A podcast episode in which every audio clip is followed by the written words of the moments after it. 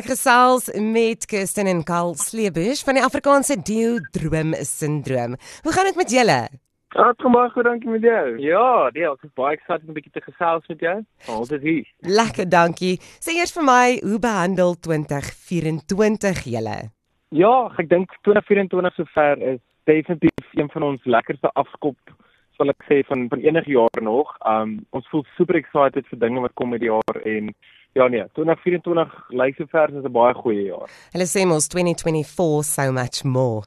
Nou julle is twee boeties. Hoe voel dit om saam met jou boetie musiek te maak? Ek dink is nogal special. Um, wel, ek moet sê dit is my uh wel, kwaal wat wat is um vir my ongelooflike groot eer en ek is baie dankbaar om dit te kan deel met um iemand soos my broer want ons kom daarin baie goed oor die weg en dit is nie ek sê 'n vreemdeling wat mens moet inlaat nie. So ja, dit is nogal 'n special. Ek moet sê om so 'n boetie te kan perform is, is nogal 'n special ding. Verseker. Nou ek wonder nog die hele tyd, waar kom die naam droom sindroom vandaan? Ja.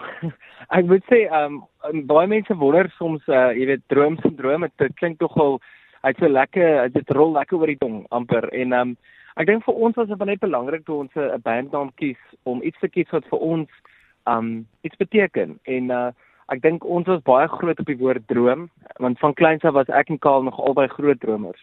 En ehm um, toe die sindroomkant was net so hy hy rym lekker en hy sê lekker saam droom sindroom. En toe ehm um, toe ons dit die eerste keer neergeskryf het en hardop gesê het, dink ons is dit ons ons voel regtig dit beskryf baie goed waar ons band gaan. Ehm um, jy weet ons is groot dromers en dit is nie net 'n 'n tydelike ding wat ons wil doen hier is dit is hierdie sindroom wat in ons are loop en ons ly aan hierdie sindroom. Absoluut. Wel, dis baie catchy en ek dink dit pas perfek by julle klanksmalle oor.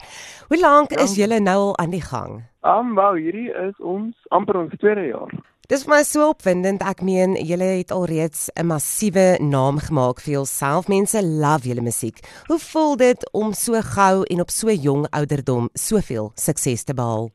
Ek dit is feitelik weer om om te moet dink daaroor um dat mense um actually nou as ek luister dis nog steeds vir my en Kaal albei 'n baie weird konsep maar ek dink dit is dis 'n regtig ware ongelooflike um voorreg vir ons dat dat mense hierdie twee loser boeties se musiek actually luister en hulle geld kom ons by ons shows. Um ek dink dit is baie special. So ja, ek dink ons um ons het eintlik net begin om hierdie musiek ding te maak om hopelik 'n paar mense, jy weet, se dag bietjie beter te kan maak of 'n uh, paar harte te kan raak en vir hulle 'n song gee wat hulle kan luister as hulle nie lekker voel of happy voel of hoe ook al iets voel.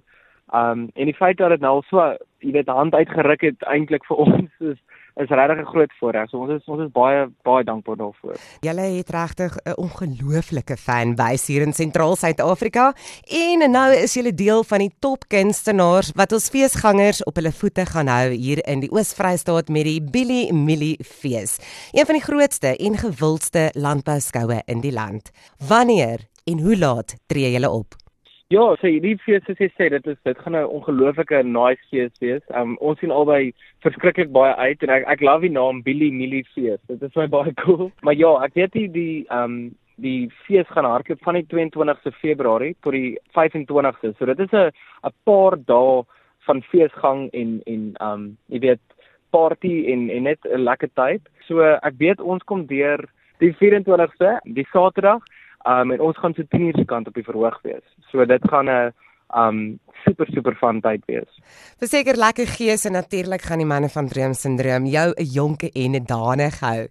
Die res van die jaar, iets nie op pad. Ja, ek dink um vir die mense wat so 'n bietjie nuuskierig is wat nou aangaan in ons musiekloopbaan en wat gaan gebeur, ons het 'n video gepost wat so 'n bietjie van 'n teaser is van 'n nuwe song wat op pad is en um hy's besig om nou lekker paar voete te, jy weet, 'n paar oë te kry. So ons is baie excited. Daar's 'n nuwe song in die pipeline en definitief um is ons besig om te werk aan groot projekte vir hierdie jaar. Um in terme van ons musiek, ons het 'n uh, groot doelwitte gestel en en groot drome gestel. So ja, ek sal sê mense moet definitief um excited wees want ons is verskriklik excited vir wat voor lê. Hoorie ons kan nie wag nie. Julle energie is net regtig aansteeklik.